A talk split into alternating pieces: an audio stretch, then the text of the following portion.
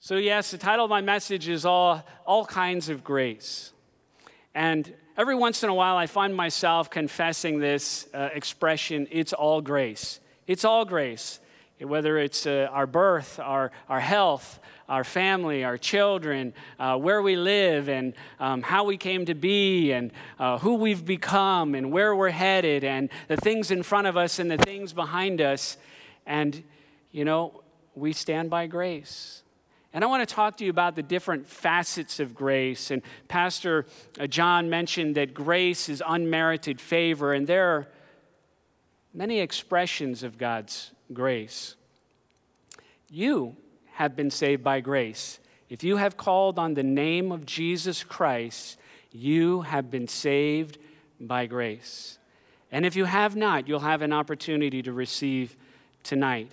But go back and think of what it was like when you met Jesus, when you invited Jesus into your heart. Go back and think about the events that, that led up to that moment and how all of those things conspired to bring you to a place, a point of decision where you finally said, I believe. It was by grace.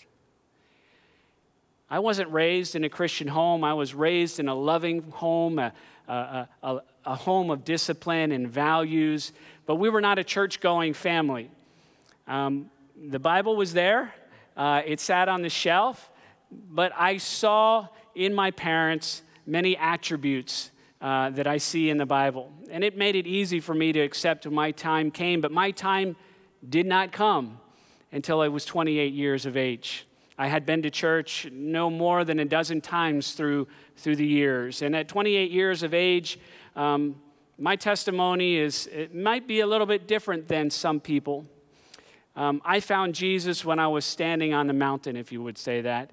Um, I had come from a good family. I had now uh, finished graduate school. I was making really good money. I was excelling in my career, and all my relationships were healthy. And, uh, but I was waking up on Saturday mornings, and I was wondering, why should I get up this morning?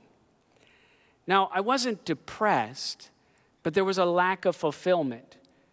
Because all the things that I thought that I wanted in life, I had already attained, and I was still wanting. I kept thinking to myself, is that all there is to life? Is that all there is to this thing? And that began a, a personal journey of of seeking God. I even changed my passwords to seek God. This was back when you could have simple passwords like seek God, but that was my password, and even that was a grace. I don't know why I started thinking this way.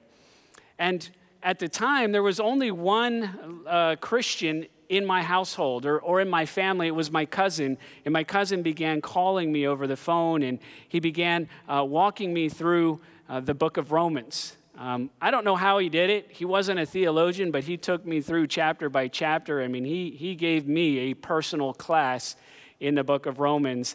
And I sat through that night after night till midnight, 1 a.m., 2 a.m. And we, we would talk, and, you know, I got to that point where some people get. I said, cuz, uh, enough. I understand. Um, I don't want to repent. I like my single lifestyle. I like what I'm doing. Um, I don't think we need to talk anymore. And I can say, I rejected Christ very clearly. It was my decision, but God had a better plan. God has a better plan. As He had a better plan for me, He has a better plan for you. And about two weeks later, after that, I was traveling in Texas fairly regularly, and I woke up in my hotel room at about three o'clock in the morning. And as I lay in bed, I, I could see all these green uh, things in the room floating around. And um, I had no uh, training in the Bible, no understanding except what I had just recently been told. Uh, even before I had uh, heard about Romans, I didn't know Adam, I didn't know Eve, I didn't know Abraham. I was really uh, ignorant of the Word of God. And so uh, to say that there were demons in the room, I didn't even believe in demons. I might have called them ghosts. But what I did feel was that something was trying to kill me, and it was holding me down.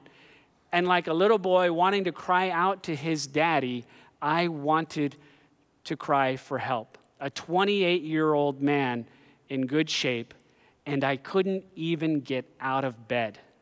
I could not move and I could not speak. But then,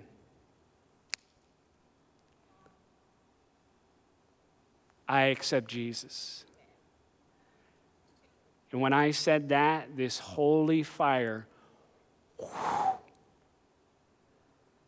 and from the inside out, I began to repeat this expression banish these demons, banish these demons, banish these demons. There was this explosion from the inside out, all around me, 360 degrees all around me, and obliterated the room.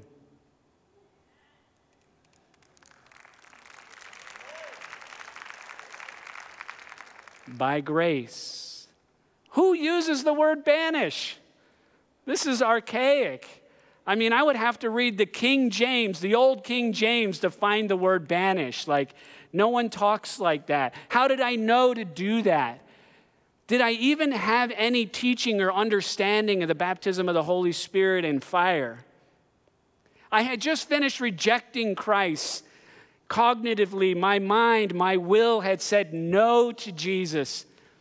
And all of a sudden, boom, I accept Jesus. I didn't ask for the baptism. I didn't ask for the deliverance of demons. I didn't ask for fire. And I'm not even sure I asked for Jesus, but it came out of my mouth by grace.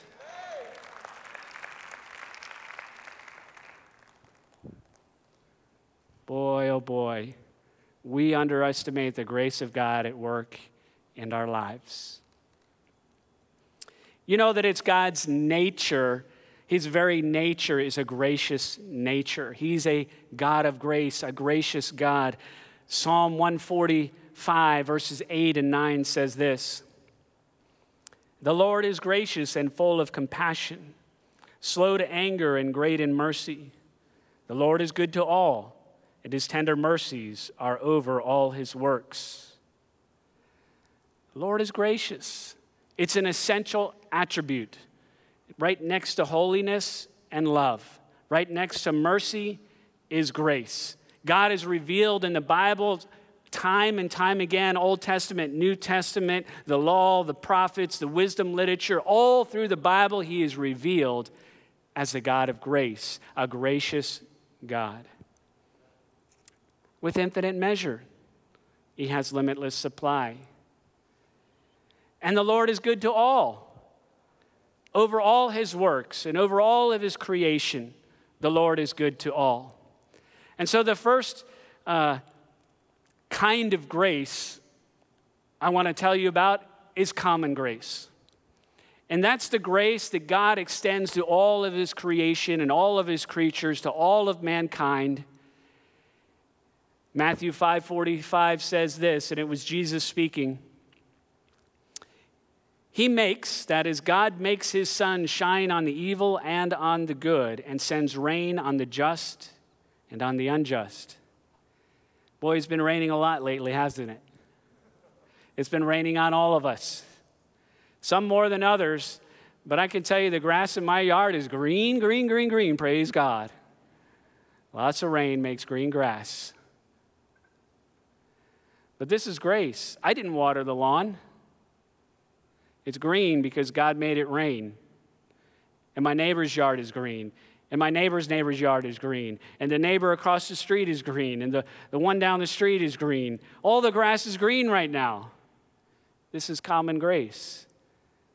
God pours out his rain on the just and the unjust. It's grace because we didn't ask for it.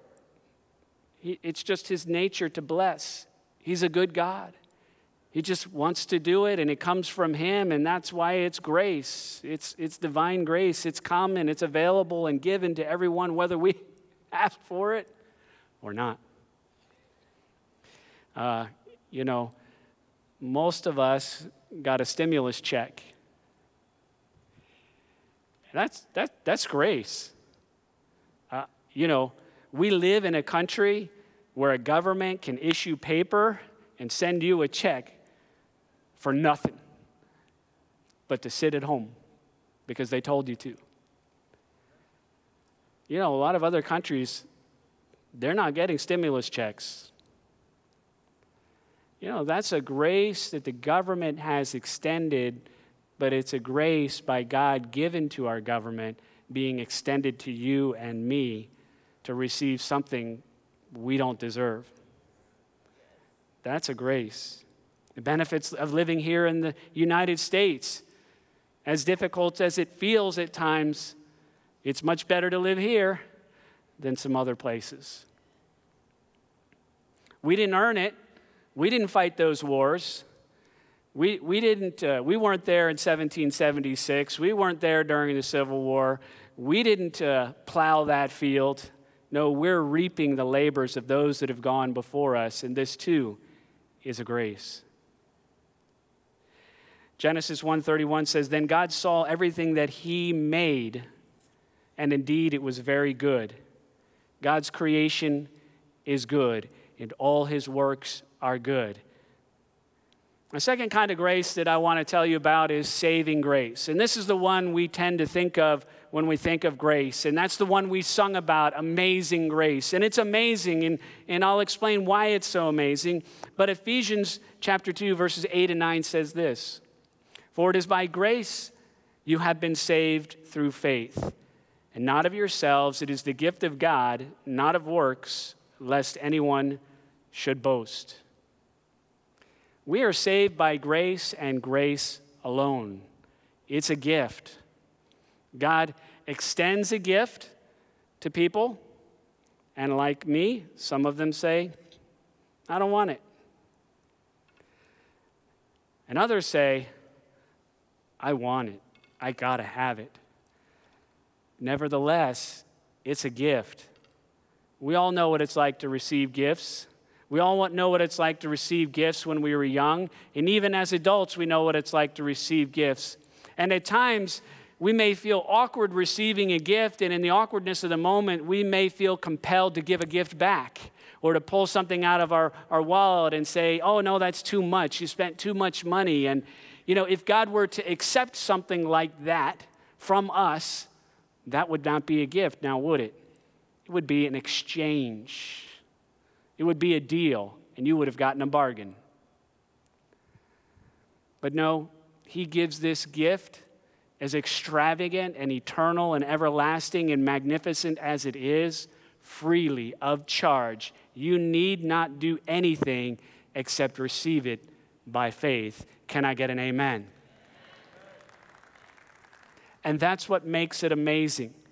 Because as depraved as we were, as far away from God as we were, as immoral and neglectful and ignorant as we were, God chose to extend grace to each of us. Romans 3:20 says, "Therefore by the deeds of the law no flesh will be justified in his sight, for by the law is the knowledge of sin. No one can stand before God and say, God, I'm good enough to get into heaven. I'm better than most. I haven't killed anybody. I haven't, you know, uh, I, I'm not in prison. I, you know, I've done this, I've done that, but who can stand before holy God and say, I deserve to be in your presence? How good would you have to be if you could earn your way to heaven?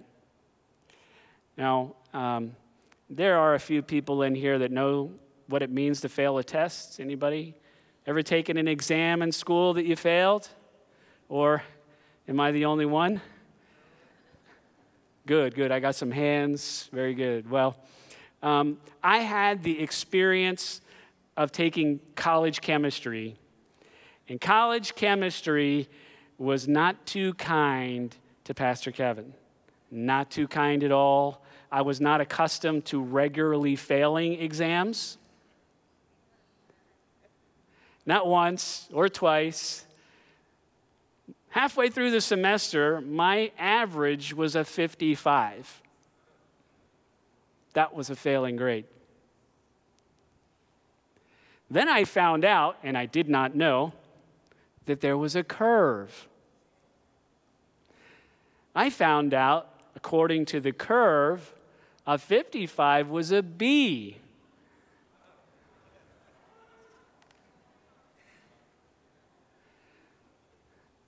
But if you could earn your way to heaven, God doesn't grade on a curve. Be perfect because He is perfect. And the only one that can enter into His presence and say, I deserve to be here, is someone who is sinless. And His name is Jesus. For the rest of us, we come by grace. We come in humility. We, we, we bow before the King and, and we say, Lord, I'm wretched. I'm undeserving, unworthy. Would you take me anyway? I'm not worthy, as John the Baptist said, even to tie your sandals. Like the Roman soldier that said, I'm not worthy that you would even come and visit my house. Just say the word, and my servant will be healed. It's that kind of humility that God requires when we approach Him.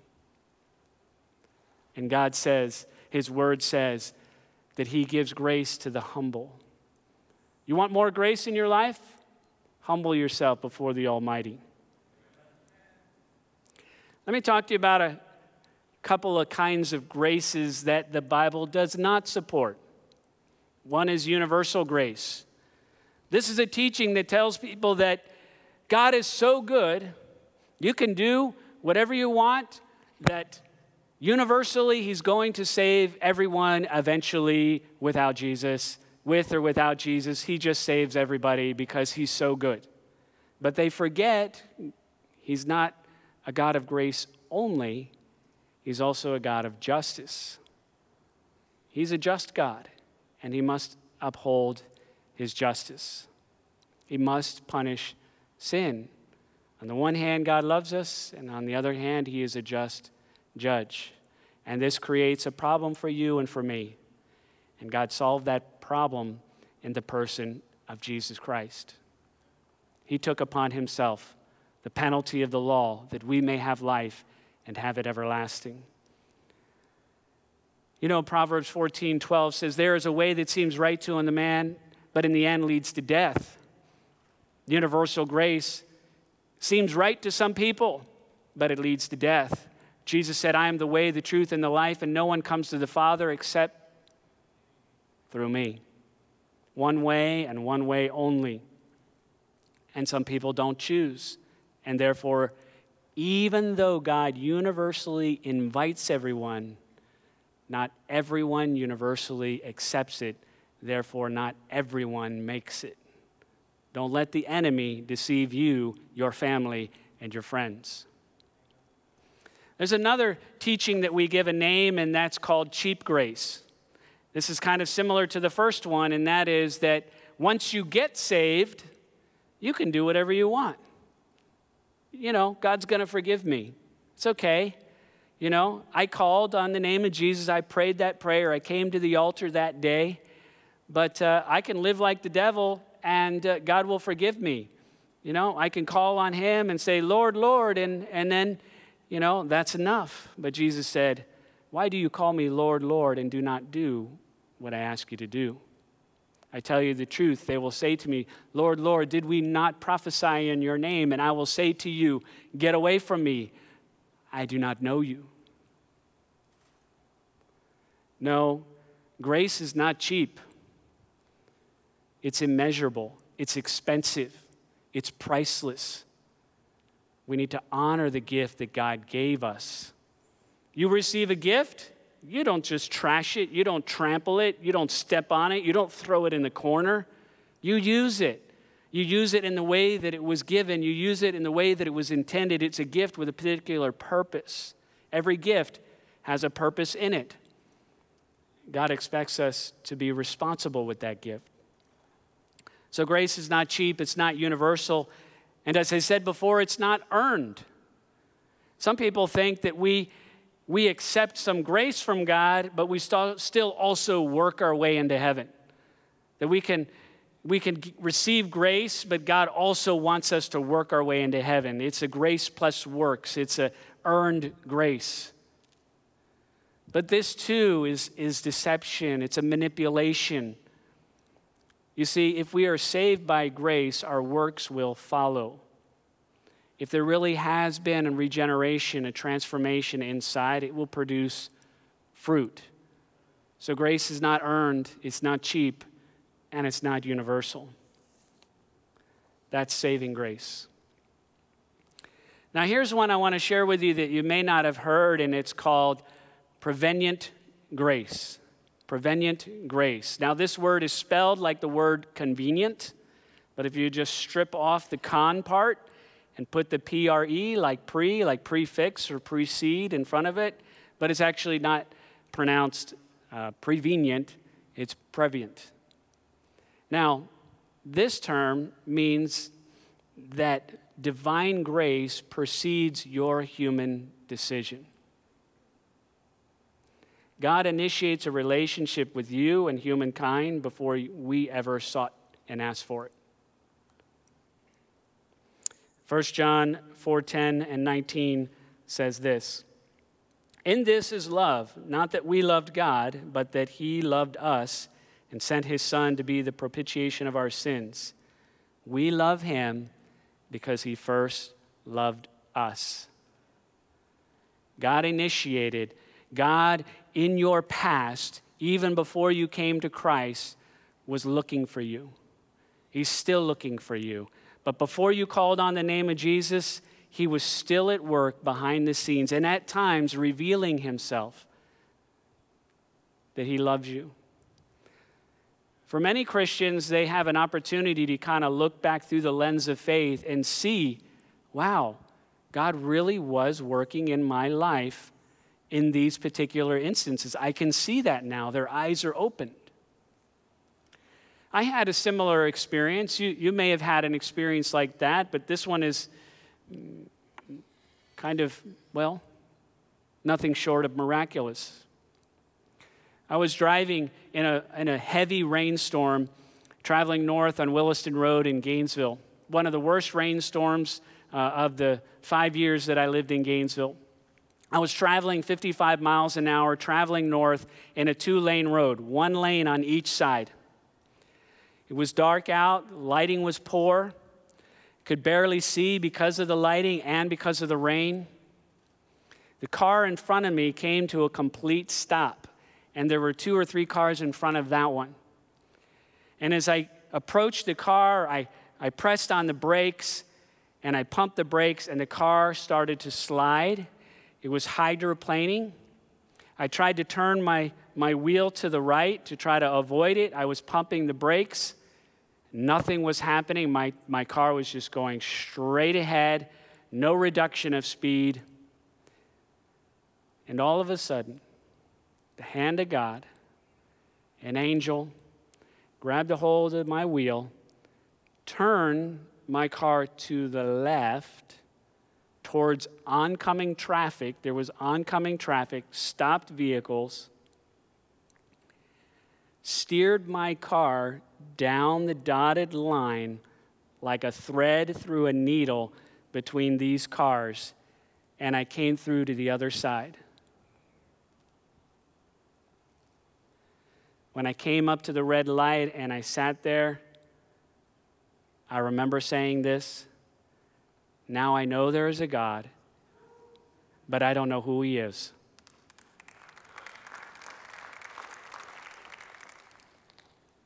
You know, for a person who no, knew nothing about the Bible at that moment, that was a very accurate statement. I was in a place at that time in my life where I was even doubting whether there was a God. But God wanted to show me that He existed. And He wanted to impress that upon me and impress upon me how much He loves me, that He is willing to take control of my life momentarily to save my life. And to confess, I don't know who you are. That was a message from God that I would wake up to the idea I need to find out who He is. I want to say to you online or someone here in this room if you don't know who God is, you can find out today. You can find out today. Make sure you find out today. Don't leave this service until you meet God, until you know who Jesus is. The Bible does not support another kind of grace, and this is sometimes called free grace. Now, there's a play on words here because saving grace, as I described earlier, is free. You can't earn it, you don't deserve it. But when people talk about free grace, what they mean is, is that you're free to do whatever you want. Some people say, and you've heard this once saved, always saved. Or in some places, they call it the perseverance of the saints. Boy, this is, this is, a, this is the kind of teaching that can lead people down the wrong path. The Bible tells us to work out our salvation with fear and trembling. We receive, now we have responsibility. To whom much is given, much is expected. We cannot just trample the gift of God. In fact, Hebrews warns us very clearly, and I want to read this from the English Standard Version, which, according to most scholars, is the best translation in the Greek in the, for the New Testament. And I like this translation because it doesn't mix or mince words with us, it's very clear. Uh, Hebrews 6 4 to 6. For it is impossible, in the case of those who have been once enlightened, who have tasted the heavenly gift, and have shared in the Holy Spirit, and have tasted the goodness of the Word of God and the powers of the age to come, and then have fallen away, to restore them again to repentance. Since they are crucifying once again the Son of God to their own harm and holding him up to contempt. Why would the Bible warn us? Why would the Bible warn us that we could fall away if it's not possible? This verse tells us very clearly it's not possible to come back to Jesus if you reject him wholly and totally and finally. Now, the Bible is very clear that God is so invested in you, He will make it so difficult for you to reject Him. If you've, if you've put Christ in your life, He'll always keep taking you back. You, you can keep saying, I'm sorry, a hundred times, 500 times, a thousand times, and more. He'll keep coming back. But you have to keep coming back. And if there ever was a person that at some point decided they never wanted to come back, God honors their free will. It's possible, albeit very hard, because the Father loves his children. You know, the Bible says that uh, those that have been appointed to the Father, no one can take them out of his hand. The devil can't, your family can't, your spouse can't, your children can't, the drugs can't, the addictions can't, but the one thing they can is you. You can tell the, you can tell the Holy Spirit to let go. You can tell the Father, let me be. He won't want to, but he'll, he'll let you go. God doesn't want you running around, getting worried about losing your faith. No, no, no. God wants you walking in confidence and reassurance that you are saved. But every once in a while, when we slip into sin, we can start doubting whether we're saved or not. I hope this never happens to you. But from time to time, I talk with Christians, I talk with people where they say, I'm just not really sure anymore. I'm not really sure what I believe. Well, you know where that comes from? It comes from a lack of faith it comes maybe from some sin in their life. And God may allow those doubts to happen so that the fear of God would strike your heart, leading you back to repentance. so that you may call and ask for forgiveness one more time. Yes, amen. I talk to you, talk to you now about two expressions in the Bible of grace. And the first three, and all the ones that I mentioned, these are documented, these are historical doctrine uh, through the ages of the church. Now, the two I want to share with you, I'm not trying to create a new doctrine or a new teaching, but it is something I observe in the scripture. And so I have to give it a name, and one of them is specific grace. Specific grace. And specific grace is the grace that God shows towards an individual for a specific purpose and plan that God has for their life. Some biblical examples would be David, Joseph, the Apostle Paul, and even the original 12 disciples. You know, God chose Joseph for that purpose. God chose David to be king of Israel. God chose, for a specific purpose, the Apostle Paul to be an apostle to the Gentiles. Now, Paul, he might have wanted to be an apostle to the Jews, but God chose Peter for the specific calling of being an apostle to the Jews. Now, Paul could have said, Look, I'm a Hebrew of Hebrews, I'm from the tribe of Benjamin. I studied under Gamaliel. I have all the right credentials and pedigree to be an apostle to the Jews. I should be the apostle to the Jews, Lord. But God said, No. I have given you a specific task, and I want you to be an apostle to the Gentiles.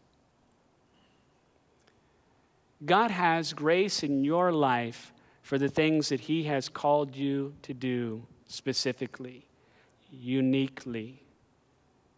And we're not just talking about ministry here. You might find yourself in a situation that maybe you didn't ask for or that you didn't want. But God says, I give you the grace that you need. I give you the grace for your situation. I will give you the grace specifically, uniquely for you in your circumstances, for your calling. You know that God has chosen each of you, generally and specifically generally and specifically. I'm going to read from John 15, 16, and this is Jesus speaking. He said, You did not choose me, but I chose you and appointed you that you should go and bear fruit. He's talking to the 12 disciples, but other people are listening, and other people are listening now.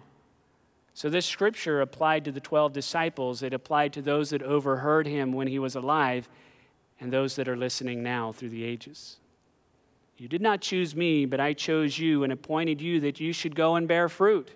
Generally, we have been given grace to specifically do what? To bear fruit. And specifically to do the things that God has called you to do that He hasn't called you to do, that He hasn't called you or you or you to do, but for you to do. This is the call of God on your life, and everyone has a call of God on their life. God is asking certain things, specific things from each of us, and He gives you the grace to do it. Um, my testimony is a, a little blurry. Um, at 28, I wasn't saved. I met Jesus, and uh, as I mentioned, God had made me very successful, and I didn't know that it was God. And I started to believe my own press that there were reasons about why I'm doing so well. And God took that hand of grace off of my life. I was making a lot of money in three years, and all the money that I made in three years, I lost it in two years because I couldn't get a job, and I lost half of it in the stock market. I went from 250K in the bank to zero in two years. He took it all away from me. He took his hand off of my life. Then God called me into ministry, and that was a specific calling, and He put that anointing on my life. The grace that God has for you can change with your assignment. Romans 12, 6 says, Having then gifts differing according to the grace that God has given you, let us use them. If prophecy, let us prophesy in proportion to our faith. God has specifically gifted each of us differently. We're not just talking about spiritual gifts, they could be natural gifts, they could be talents, things that were born in you, things that you developed, things that you acquired, certain skills or whatever. Um, I have this bat here, and I don't know if you played baseball, um, but I played baseball. I, I played Little League, and that's as far as I got because I wasn't very good at baseball. In fact, three years of Little League Baseball, um, the first two years, I never got a legitimate hit. I never actually earned a, a, a spot on first base. I might have walked, I might have gotten hit, and that's the only reason I got the first base. Uh, third year came around, and all of a sudden, puberty kicked in. I started hitting balls left and right. It was great, loved it. But I was never really good at hitting. Man, I could pitch, I could throw, I could catch. I knew the game, the rules, but I just could not swing this bat and make contact with the ball. You know that this bat has a sweet spot on it? It's about here. It's right about here in the center, and it's kind of long.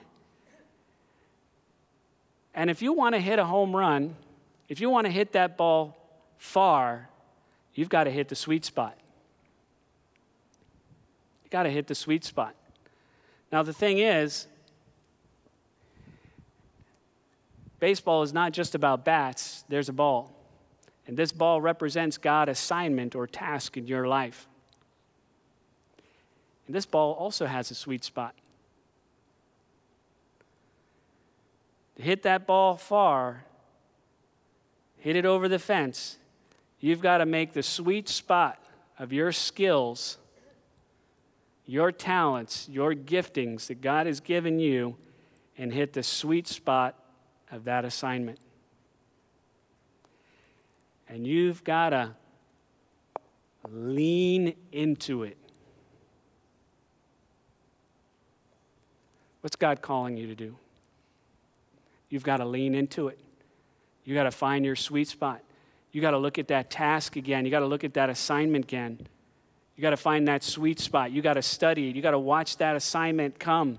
You got to study it, watch it come, watch the threads on it. And when it comes, when your time comes, you got to hit that sweet spot with all your might. And then you will see the manifest grace of God. You will see something miraculous happen. You will see a home run in your life when you match your assignment and your skill by the grace of God, tremendous, awesome, mighty, glorious things will happen in your life. And that's manifest grace. That's the last thing I wanted to share as I close. Is that manifest grace is that clear and obvious grace that is operating in people's lives. There are some Christians you just you, you just see them pass from week to week and month to month or, or you just kind of know like there's a grace on that person's life. Like God is with that person. That's the kind of testimony God wants you to have. That people say, that is a woman of God. That's a man of God. Like whatever, whatever he prays, God answers. Whatever she does, she prospers. Clear and obvious evidence of God at work. You are called to manifest the grace of God in this world. Matthew 6, 9, and 10 from the Passion Translation is the Lord's Prayer, but it reads this way in the Passion Our Father dwelling in heavenly realms, may the glory of your name be the center of which our lives turn. Manifest your kingdom realm and cause your every purpose to be fulfilled on earth, just as it is fulfilled in heaven. I say to you, brother and sister, go manifest the kingdom of God. Pray that the Father would manifest the kingdom of God through you. It's our calling. You can, you will, we should. It's happening it's happening. Even now, the kingdom is being manifested in you. God wants to manifest His grace in you and then through you. John, 1 John 2 says this, picking up on verse 5 and then 8 and 9, it says, But the love of God will be perfected within the one who obeys God's word. Yet, in a sense, it is a new commandment as its truth is made manifest in Christ and in you. Because darkness is disappearing and the true light is already blazing. Anyone who says, I am in the light, while holding hatred in his heart to his fellow believer, is still in darkness. God is manifesting his kingdom in us inwardly and then outwardly. When we obey the Lord, when we obey his word, when we step out into love and in faith, when we embrace truth in our life, it manifests within us first and it overflows and carries out into this world so that it becomes the light to the world. God has called you to manifest the kingdom of God. As it manifests in you, you won't have to work too hard at it. It will just manifest because that's God's nature. It will come out, it will just come out of you. As I close, I would just remind you from this last verse here is darkness is disappearing and light is ablazing. We are not deceived. Your eyes are open. You're seeing through the deception and the darkness. True light is passing through all the things that we're hearing and reading and people are saying. And hatred is passing away because God has shed the love of God by the grace of God in our hearts. May God pour out more love on his children that we may manifest the kingdom, dispelling darkness and deception, so that the light of Christ would ablaze across this world and this country, that people would come to know Christ again, that they would bend on their knees and sing a new song, Amazing Grace. This country again, I believe, will sing Amazing Grace. We will sing it again. Sorry.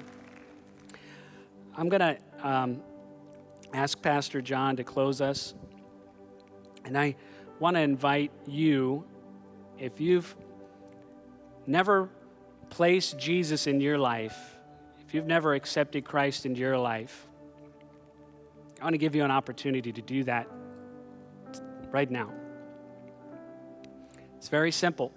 And I want you to pray this prayer with me out loud. And those of you that are here with us, if you've done this before, I want you to pray with us. But I'm going to recite a prayer. And if, if this is you, don't miss your opportunity.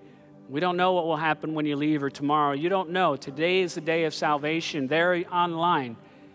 If you've not put Christ in your heart, if you've not asked Him into your heart, if you've not accepted Him by grace, let's do it right now. Let's do it together. Pray with me. Father, I ask that you would forgive us of our sins. Repeat after me Forgive me of my sins. Come into my heart. I know that you died on the cross for me, Jesus. I know that you're coming again. Wash me, cleanse me, fill me with your Holy Spirit. In your Son's name we pray. Amen. If you prayed that prayer, we'd like you to text the keyword saved to the number on the screen 407 275 8790. And as Pastor John closes, if you would like personal prayer, if you would like to know what your calling is, if you'd like the kingdom to be manifested in your life, we're going to have some people up here to pray for you. So as we close, feel the freedom to be dismissed or to come forward for prayer. God bless you. Has ransomed me, and like a flood, His mercy reigns, unending amazing grace. One more time, let's say, My chains are gone, I've been set free. My God, my Savior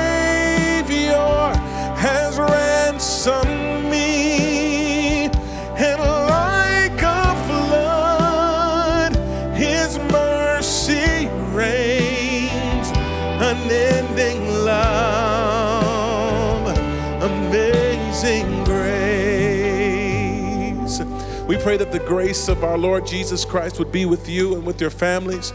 That as we leave this time together, that He would continue to minister to you. We're so thankful for how He's spoken to our hearts today. And we pray in Jesus' name that we would carry each and every one of these words with us as we navigate every moment of our lives, knowing that there's grace on us and in us to see it through. We love you, Lord Jesus, and we bless you in Jesus' name. Amen. God bless you, church. We're so thankful that you were here with us tonight. Please don't forget if you accepted Christ tonight to, ex- to text the number that's on your screen, and we will see you all again. These altars are open for you if you'd like to have prayer this evening. Otherwise, take care.